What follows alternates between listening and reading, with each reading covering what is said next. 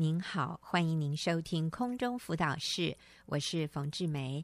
上个礼拜我请小何姐妹跟我们分享她的生命故事，题目是接二连三的精彩人生。那今天我继续请小何回到节目里面。那这个接二连三的精彩人生，指的是上帝在短短的几年内啊，就赐给他三个孩子啊，就是现在年纪都还很小，都还三岁多、一岁多和几个月而已啊。那、呃，但是上一次小何有提到一件事，就是现在他跟他先生期待老四哎啊，还没有怀孕，但是他们孩子名字都已经取好了哈，嗯、所以这个老四是要在计划中的啊。所以哎，小何你好，是冯姐，呃，各位听众好，是啊、呃，所以我再次请小何回到节目里面。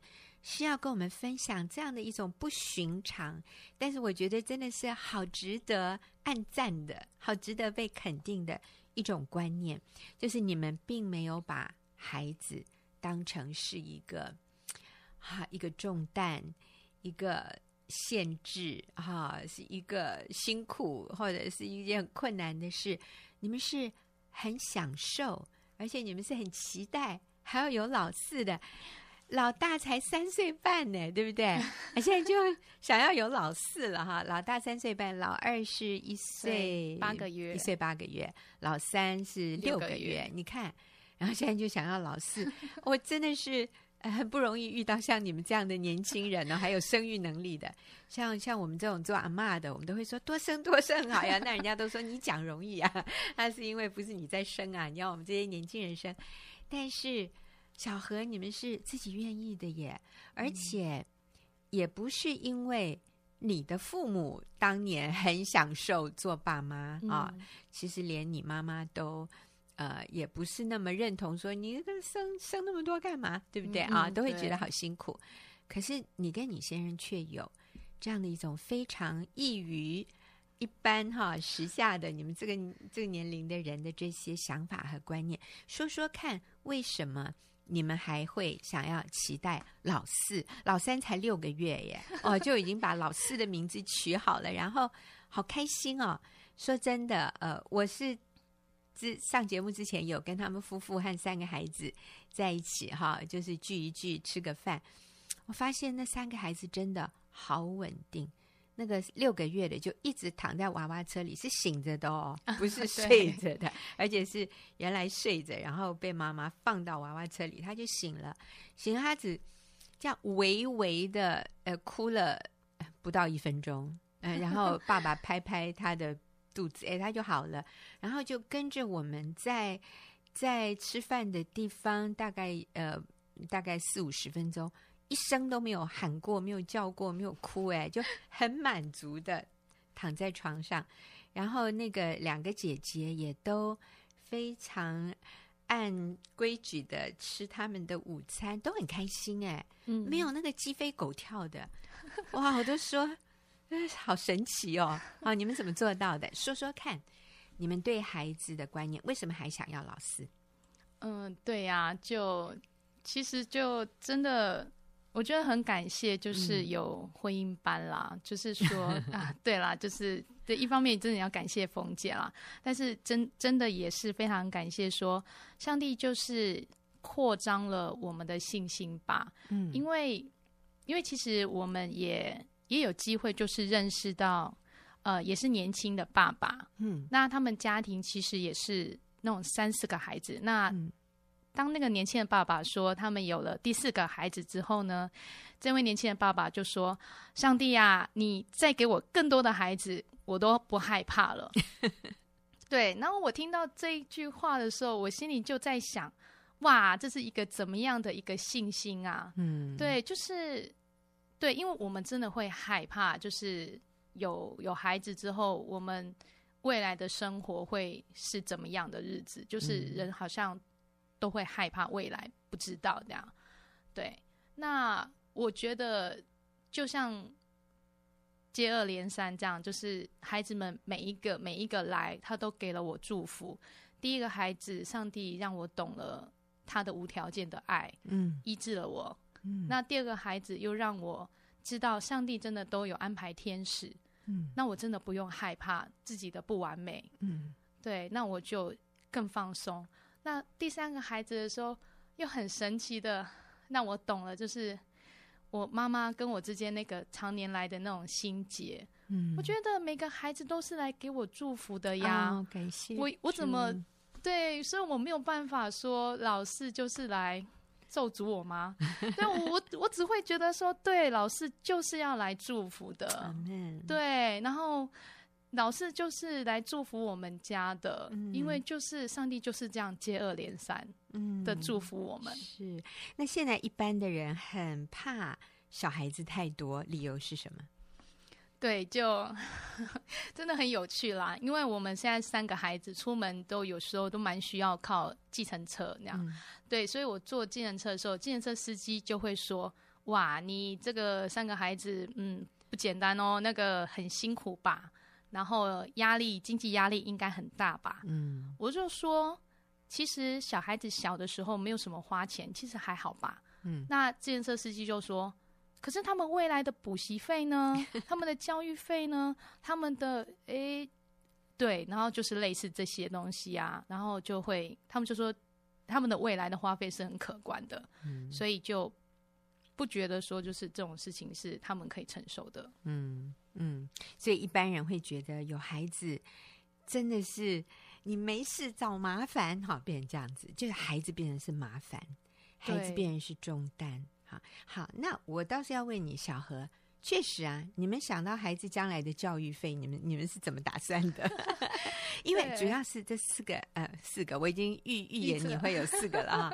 对，就是而且他们年龄都好接近，嗯，几乎等于是在三四年内。甚至会有一段时间，搞不好四个同时都在读大学，呃，或者是三个同时可能都在读大学啊。那你，我相信你们都有想过，你们的想法是什么？对，其实我跟我先生有很多的讨论关于孩子的教育。我们那时候的共通的想法就是，孩子他不一定一定要念大学，嗯，他也不一定一定要念什么。呃，国外的学校或者是一个很知名的学校，嗯，这些都不是最重要的，嗯，最重要是他们愿意做，就是他们可以知道自己想做什么，嗯，我们陪伴的过程中，就是可以引导他们去发挥他们的的长处，是。对，然后愿意为这个社会，然后去贡献他们的一份力量，嗯，嗯，那我觉得他们的人生就会有意义，对。对，就。不需要有一个学位的头衔或者是什么来，就是他们一定要先去追求的那样。就他们就只需要知道自己就是一个有贡献的人，然后愿意认份，然后愿意努力的去做，嗯，为自己的人生负责。对，然后知道自己生命的价值是，然后呃，知道上帝有给他们有他们是有天赋、有天分、有恩赐的啊，按照他们的长才自己去去发展啊，哦。我喜欢刚刚呃我们在吃饭聊天的时候，小何说我不想做那个什么把他的头压在水里逼迫他喝水的妈妈。这个你再讲一遍。对，就我就是。一句俗语啦，就是不要，就是强压那个牛去水边的喝那个水，那样，那那是没有用的。嗯，对，我只是想到这个俗语，就是我们很多时候就强压孩子一定要去补习班去学一些才艺，但是这些好像都是满足爸爸妈妈。的的需要，嗯，嗯，其实这个孩子就是就是被强压在那里这样子，嗯，嗯，不一定是孩子需要的，也对，也不一定对孩子是最好的。可是父母就是生怕我我我不够栽培他，然后他错过了一些机会啊，对所以其实有的时候是父母里面的不安，对。但是呃，真正说起来，呃，其实，在很多欧洲的先进国家，甚至包括在美国。啊，并不是每个人都一定非读大学不可。我觉得那整个社会的氛围啊，就是嗯，其实最重要的是你有一技之长，然后你愿意为自己的人生负责，嗯，你享受你的生活，而且在这里面你是一个成熟、负责任，别人可以托付责任，也是别人可以信任的一个人哈。其实这个比一个学位。甚至来的更重要。我想在这里，嗯，小何跟先生也一定是信靠神，对不对？嗯、我们相信上帝要供应。如果上帝要给我们四个孩子，他一定给我们能力可以养得起。是啊，这四个小孩。嗯、再说啊，我还是要为台湾说几句话。我真的觉得我们生活在一个非常幸福的一个国家里面，哈，嗯，我们真的是。不撇开政治不谈，我们就单单谈，我们是一个法治的国家，所以，呃，读公立学校、小学、国中甚至高中，其实花费是不多的，嗯、是一般的家庭都可以负担得了。除非你要他去读这个制度以外的东西，像补习呀、才艺呀，那才是真的花钱。对但是那个并不是绝对必要的，是而且。这个妈妈自己在家里可以教很多。你以前也是学呃、嗯、教育的，我们好荣幸，因为小何的先生江弟兄刚才就在外面带小孩，带三个孩子，三个孩子都很跟爸爸哦，真是了不起。那所以我们现在就请江弟兄进来哈，江弟兄你好，嗯，哎，彭姐好，哎，各位听众大家好，是好，那其实你也才。哎你几岁？你说你四十四十了啊，刚满四十，已经有三个小孩，但是你们还期待第四个？哎，对。从一个男人的角度来看啊，你不觉得很辛苦吗？要养这么多孩子？哦，我觉得这个是心态问题啦。嗯、对，因为其实如果养一个孩子也是很辛苦，那养四个孩子其实他的花的时间是一样的，嗯、但是他我觉得他的得到的回馈是更加倍的。哦、所以我觉得用这种想法去去想孩子，对，而且跟小孩子的互动，我觉得应该是很欢乐的一件事情。啊哈，对啊。所以你很享受跟孩子在一起？对，我享受跟他们，因为他们很天真。对，而且就是他们就是，诶，感情就是自然流露啦。嗯，对对对，不会不会假，而且有时候就是可以让我们真的得到那个天真的快乐，这样子。对。其实江弟兄，你太太是家庭主妇，是，所以你是家里唯一的赚钱的人，是你不会觉得压力很大吗？你身边的同事不会觉得你很奇怪吗？是，对，我同事都觉得，哎，我这样子。嗯，就我一个人一个薪水啊，甚至有人曾经怀疑说我我到底赚多少这样子，嗯、哼哼哎，我都跟他说，其实我赚的真的没有你多这样子，但是我的老婆赚六万这样子。哦，对，因为他带一个小孩，外面等一个保姆两万块，他赚六万，赚的比我多这样子，所以我老婆比我还会赚，对对对、哦，这是一个很好的说法哈。我老婆赚六万，嗯、对，所以我们家收入很高，对啊，所以我们收入很高。但是这个回归啊，因为其实我觉得我从小的时候，哎呀，我我我其实我一开始小时候，我们因为我只有跟我哥两个兄弟，嗯、爸妈其实很栽培我们，但是我其实有时候看我爸爸那妈妈那一代，他们其实也没有。受到什么补习啊，还是说多好的教育什么？嗯、但是他们也是长大，也是一个等于是一个社会上正直的人这样。所以其实我觉得养育小孩，其实真的不用学什么才艺啊，还是需要什么，嗯。嗯 要要要补习，成绩要多好才能长大？因为就算再怎么补习的话，每每班第一名永远都只有一个啊，对啊，那、啊、怎么可能大家都当第一名？对啊，所以我觉得就是看小孩子在社会上哪一个角落去完成他应该做的事情，这样就好了。嘿，是不是成绩要很好，这是不一定的。嗯，也、yeah, 所以你的意思是你看到你自己的父母亲，他们成长的过程，并没有所谓得到很多的栽培。好，是，就你的父母，他们就是你的阿公阿妈，并没有给你的父母受非常高深的教育或者很多的补习才艺。可是你的父母成为社会上负责任、可靠、呃有贡献的人，可以为自己的家庭负责的。你觉得其实这样就是很幸福的。对，虽然父母在你跟你哥哥的身上花了很多的心思栽培，但是你觉得。呃，其实像你爸妈那样子就已经很好了。其实我觉得我，我我跟我爸妈，就是我在成长过程，现在回忆我的成长过程啊，嗯、我跟我爸妈回忆最多的就是我爸妈带我出去玩，还是说他带我们家去附近的公园，还是爬爬山的那些快乐的回忆。嗯嗯、我真我真的不会怀念他送我去多少补习班补习呀，还是去什么才艺班上课，我会感谢这个人。其实我觉得，对啊，这是差别很大，嗯、所以我觉得给小孩子就是多点时间。对，陪伴他们，他们。对，甚至比送他们去补习更有价值。对，没错。啊，对啊，嗯哼哼，好，所以你不担忧说哦，将来可能呃赚的钱不够用。哎，我觉得，因为其实现在的环境跟以前那种环境其实已经差很多了，所以现在其实政府呃已经比以前对。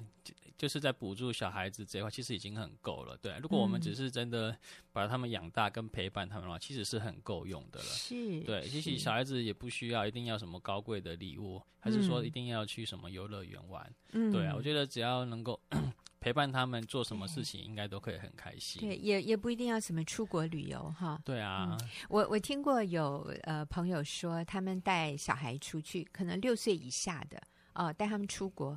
甚至或者从台北哇带他们去南部什么有名的景点去玩，就最后发现小孩子要玩的仍然是找那个溜滑梯啊、荡秋千啊。他说：“这个我们家旁边公园就有，为什么要要来到这么远的地方还在玩这个？”但是你知道吗？对一个孩子来说，是那个就是他会最享受玩的。他真的不是什么。这个是多有名的景点，然后多美丽的山水。说真的，他看不懂。对啊，他要的就是妈妈在旁边帮他推那个那个荡秋千，或者是妈妈在旁边鼓励他从那个溜滑梯上面溜下来。对啊，所以家里附近就够了。对啊，真的在自己在家里玩的也很开心。像昨天跟我的两个女儿，嗯、我们就在床上玩那个跳跳床这样子，两玩了两个也都是那个玩疯了这样子。对啊，其实就是看自己的心态啦。哎呀，在哪里都可以，只要在一起陪伴，都是很开心的事情。所以爸爸要愿意花时间陪孩子。对，然后你回家的时候。你会帮太太分担家务事吗？哦，对啊，这当然一定要。我觉得在家庭里面，两个人是彼此互相的。嗯，对对对。虽然说，呃，爸爸在外面工作，妈妈是在家庭主妇，但是我觉得家是家是两个人一起共同的。嗯，对，所以不管孩子啊，还是家事啊，还是一些未来的经济的问题，都是两个要彼此互相讨论、互相支持。嗯，你怎么会有这么正确、这么好的观念啊？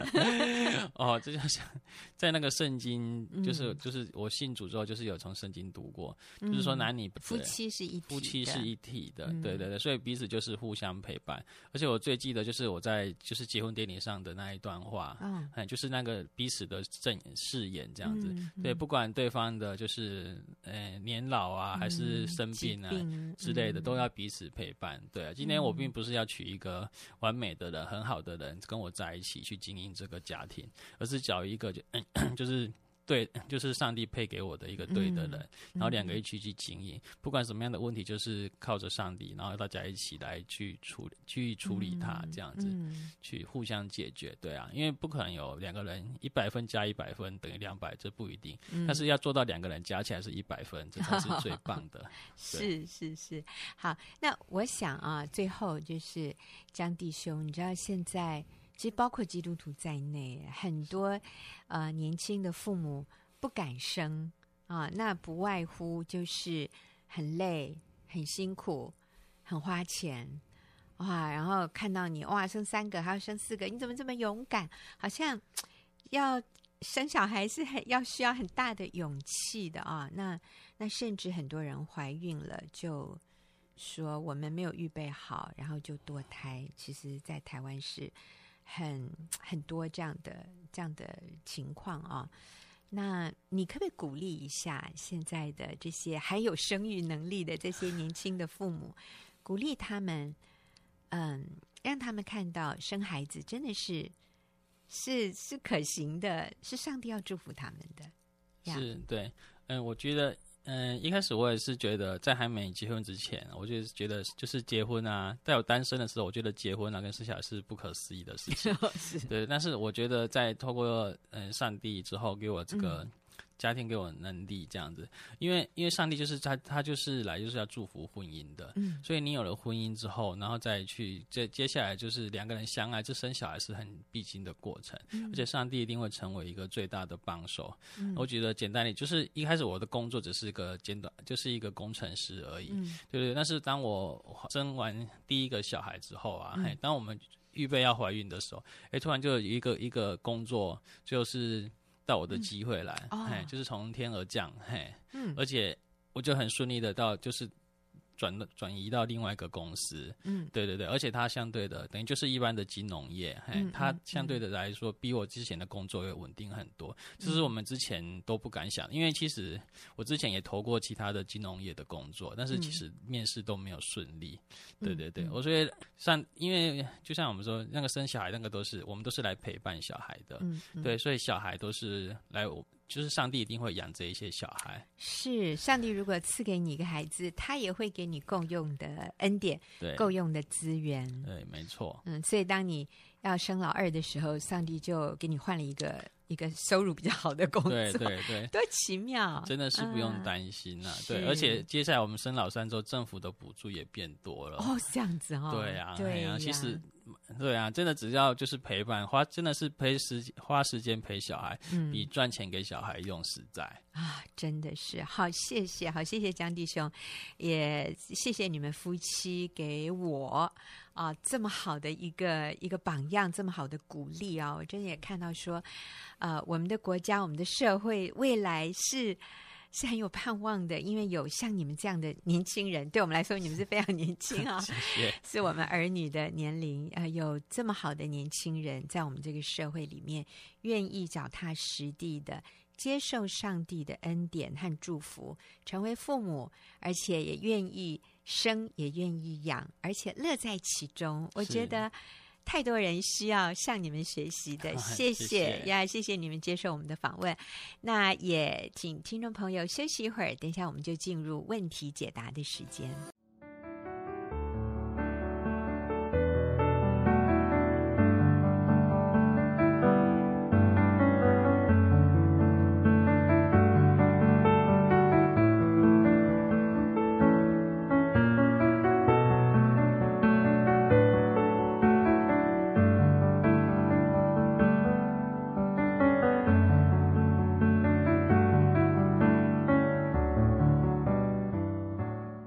朋友，您现在所收听的是空中辅导室，进入我们问题解答的时间。今天我请李秀敏跟我一起回答问题。秀敏你好，冯姐好，是好。我们今天这一个问题啊，那个问题很短啊，嗯、不过他也讲得很清楚，他心里面的一些感受。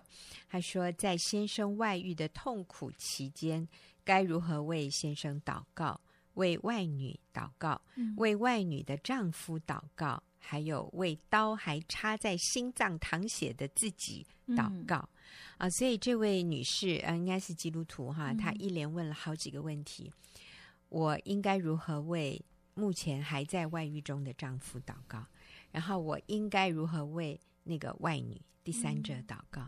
嗯就为这两个现在淫奸淫淫乱中的人祷告，我要怎么为外女的先生祷告？嗯、还有最后我要怎么为我这个受伤的心，为这个受伤的自己来祷告？嗯、所以啊，听听起来真的觉得好不容易啊！嗯、他真的是在很深很深的这个忧伤和痛苦的里面。是嗯，所以秀敏，我们能够怎么样鼓励安慰他啊？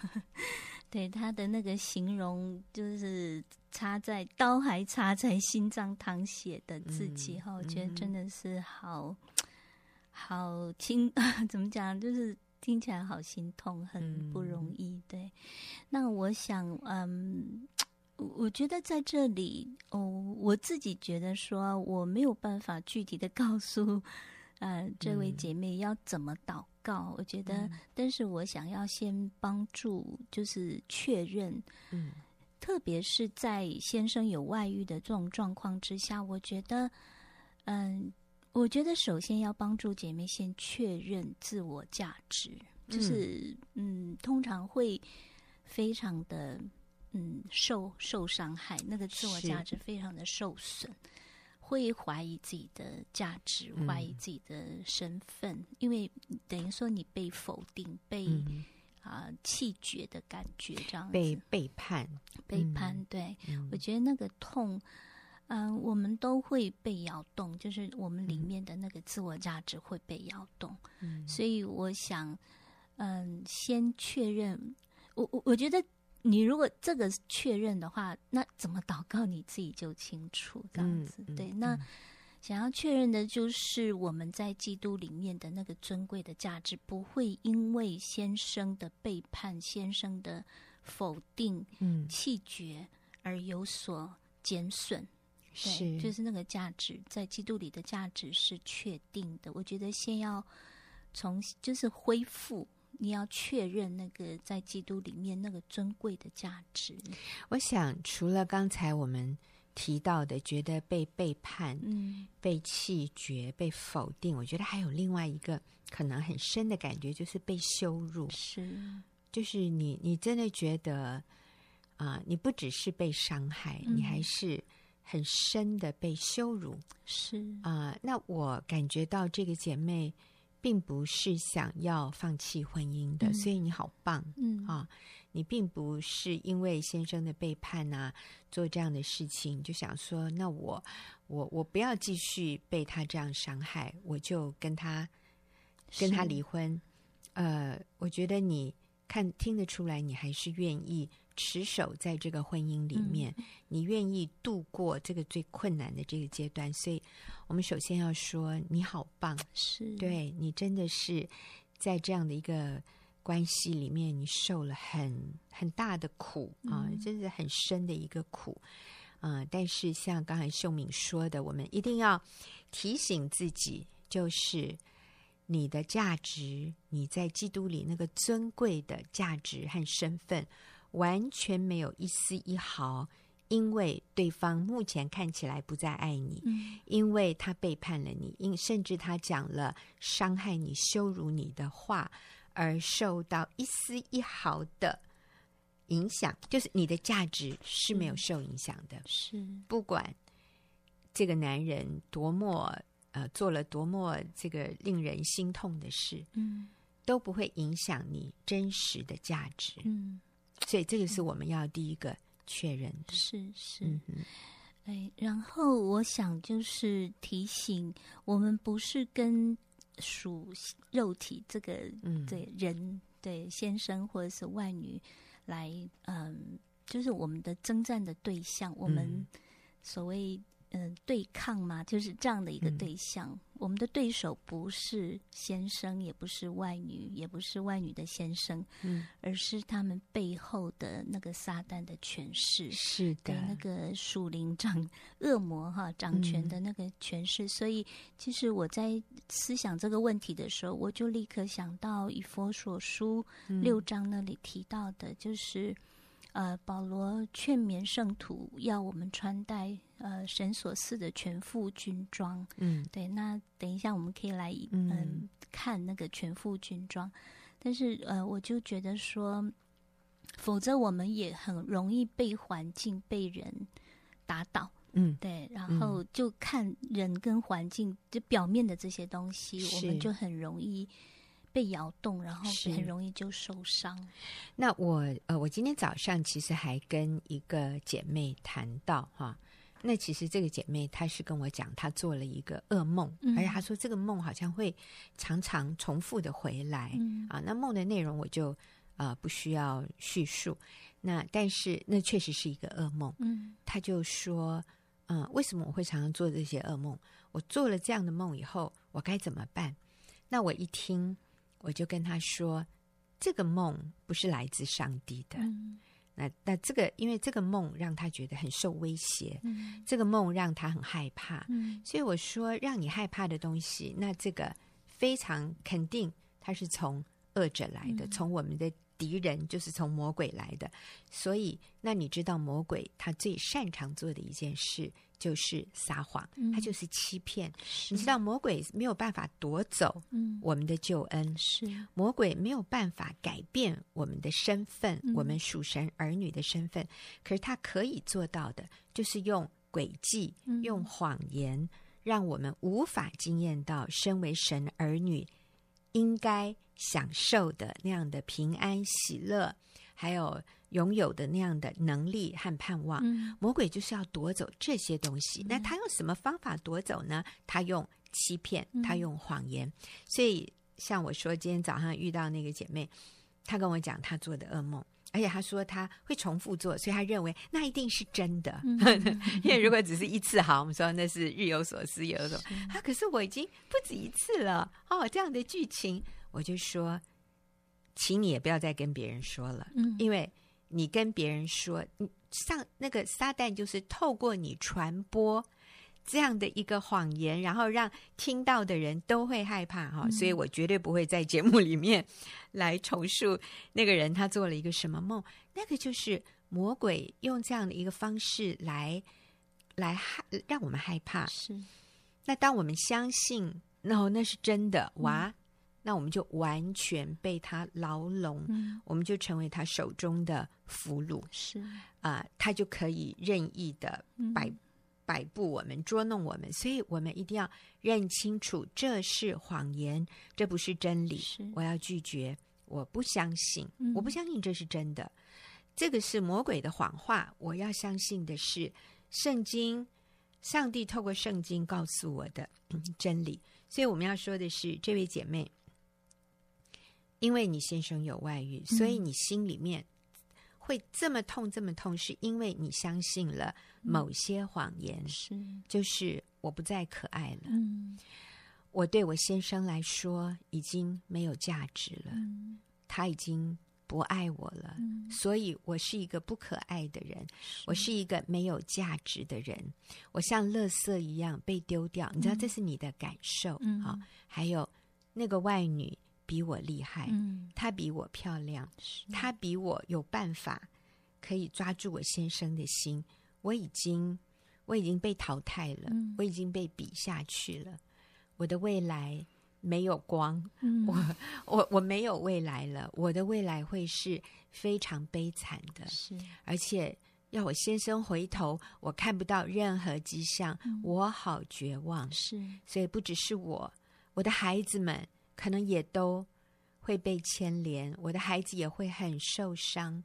我的人生还有盼望吗？哦，我的心痛，我的心绞痛啊、哦！你知道，这个就变成一个恶性循环，最后你的身体也会有反应。嗯啊、哦，我曾经有过啊、呃，遇到事情很焦虑、很忧伤的时候，真的，我左半边的那个那个，我都以为我心脏病，是真的心绞痛，嗯啊。哦结果我这样讲的时候，好多姐妹说：“我懂，我懂。”冯姐，我也有过啊。他们什么时候有过？也是先生有外遇的时候。啊，感谢主，我先生，我先生没有外遇啊。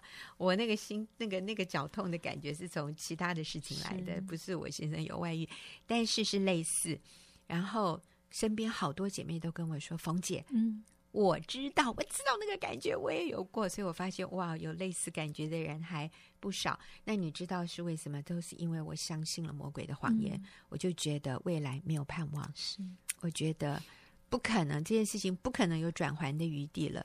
我觉得我已经被卡住了，我遇到我走进一个死胡同，我出不来了。嗯、你知道那种绝望、是无助、没有盼望。那我告诉你，这些都是。魔鬼的谎言，所以第一个我们要分辨，什么是谎言，嗯、什么是真理。嗯，呃，秀敏强调就是我们要来看啊、呃，在以佛所书第六章里面，上帝所赐给我们的全副军装。嗯、是是，嗯、呃，我大概念一遍这个经文哈。嗯、他说要穿戴神所赐的全副军装，就能抵挡魔鬼的诡计，因我们并不是与属血气的征战。乃是与那些执政的、掌权的、管辖这幽暗世界的，以及天空属灵气的恶魔征战，所以要拿起神所赐的全副军装，好在磨难的日子抵挡仇敌，并且成就了一切，还能站立得住。嗯，好，那。这个全副军装就是第一个是用真理当做带子束腰。嗯，那我觉得那个真理就是我们确定在基督里的价值，这是一个真理，嗯、这是一个不变的真理。就是当我们得救的时候，我们已经跟神恢复那个上帝原先创造我们的价值，所以我们就永就知道这个价值是不会改变的。所以，呃，这位姐妹，不管先生。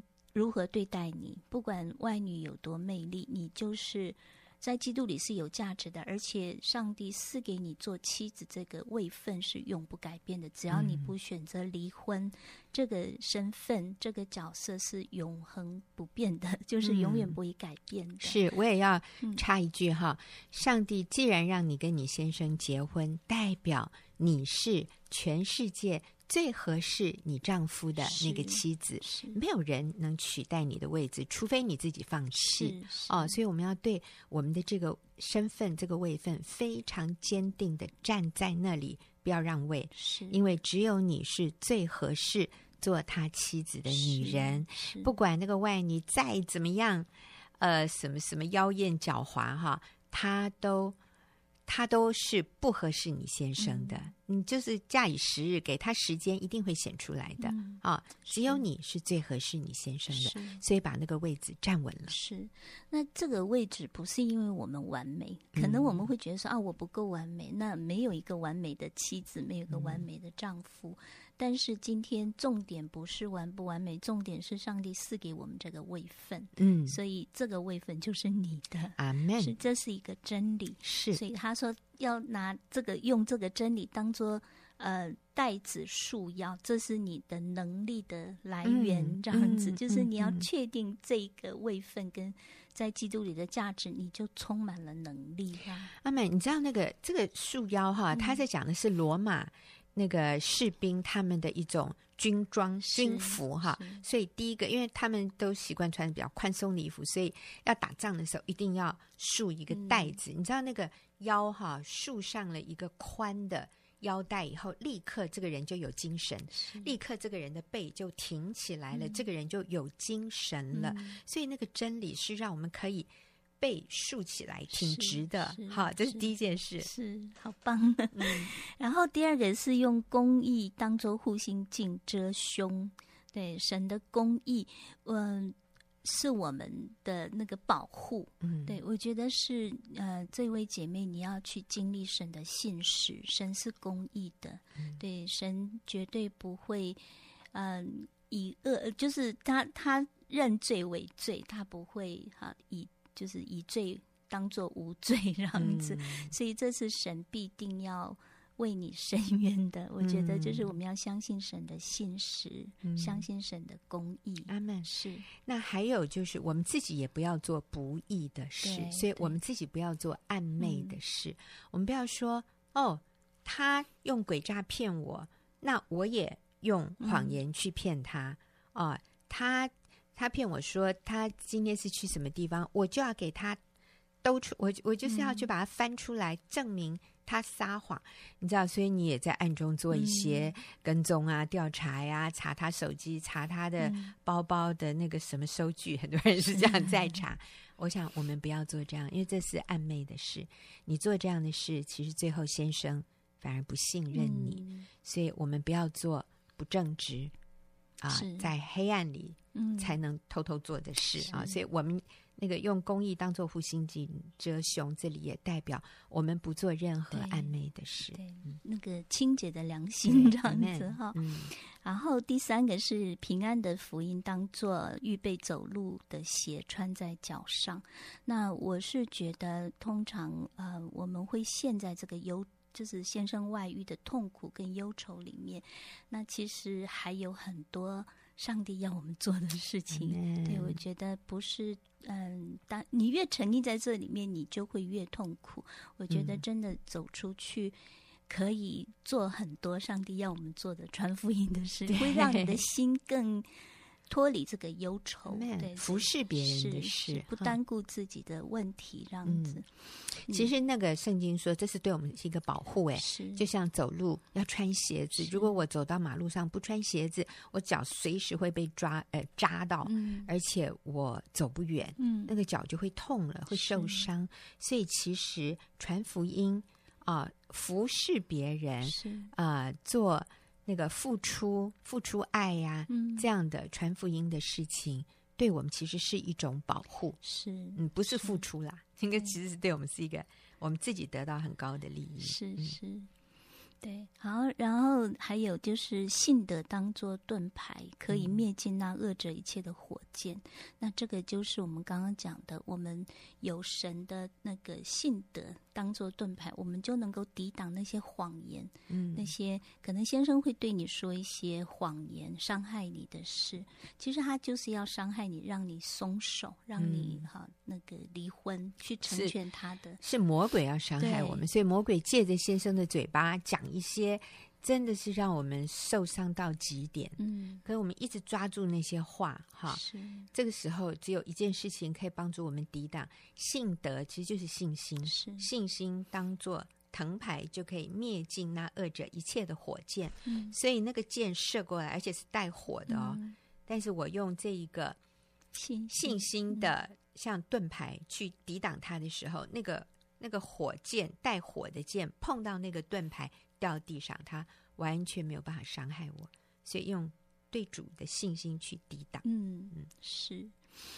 然后呃，再是那个戴上救恩的头盔，所以呃，我觉得就是我们要经常思想神的救恩是何等的浩大，我觉得就会让我们呃不会去一直看先生的罪有多大，这样就是看到我们自己如何蒙恩。如何呃，上帝如何拣选我们那个救恩的那嗯、呃，我觉得那个感动，你就不会一直去看先生的罪。那还有就是，我们拥有救恩，是谁也夺走不了的。嗯，那个撒旦魔鬼如何欺骗我们，如何打击我们，但是你不这些都不能让我们与神的爱隔绝。嗯，所以救恩是我们最重要的头盔，这样子。好。然后最后就是圣灵的宝剑，就是神的道。我觉得就是经常要读神的话，嗯、神的话要充满在我们的里面。那神的话，圣经说像两刃的剑，可以破开我们里面的心思意念。哈、嗯，所以有些时候我们需要神的话来洁净我们，去炼净我们。那我觉得这些会帮助我们知道怎么样去祷告。嗯、是。阿门。所以你刚刚这个姐妹提了四件事：为先生、为外女、为外女的先生，还有为自己。那我们真的鼓励你，我们先来在神面前，让自己先强壮、健康起来。嗯。那你为先生、你为外女、为外女的先生祷告，上帝是悦纳的，因为嗯，上帝不喜悦人陷在这个情欲的罪里面，嗯。所以你为他们的祷告。是合神心意的，让他们可以脱离这个罪。但是我觉得更重要的是，我们里面的那个受伤、那个伤口要愈合，我们要先健壮起来。所以等到先生回转的时候，他所看到的是一个，是一个安稳，是一个被医治，嗯、是一个愿意接受他这一个呃。怎么满满身是 满身是伤口的男人回来哈、嗯？我们自己要预备好，因为呃，你先生也需要复健，是。因为他被他也是被他自己的罪嗯。压伤嗯受伤，他也背负着很深的罪恶感，所以当他回来的时候，他需要一个健康的妻子嗯。来帮助他走过。他的那个复健的过程，嗯嗯，所以好棒哦！这位姐妹，谢谢你写信进来。我相信有很多很多的人能够同理，并且了解你在说的是什么。因为今天在婚姻里这样受伤的人太多了。谢谢你写信进来，我也真的是为你祷告，让你的心在主耶稣的里面得到完全的医治和复健，以至于你能够去帮助。那一个被罪捆绑、被压、被罪压伤、被罪啊呃，呃深感自责的这个男人，当他回来的时候，你可以完全的接纳他，帮助他。是，嗯，我们也谢谢秀敏，也谢谢听众朋友的收听，我们下个礼拜再会。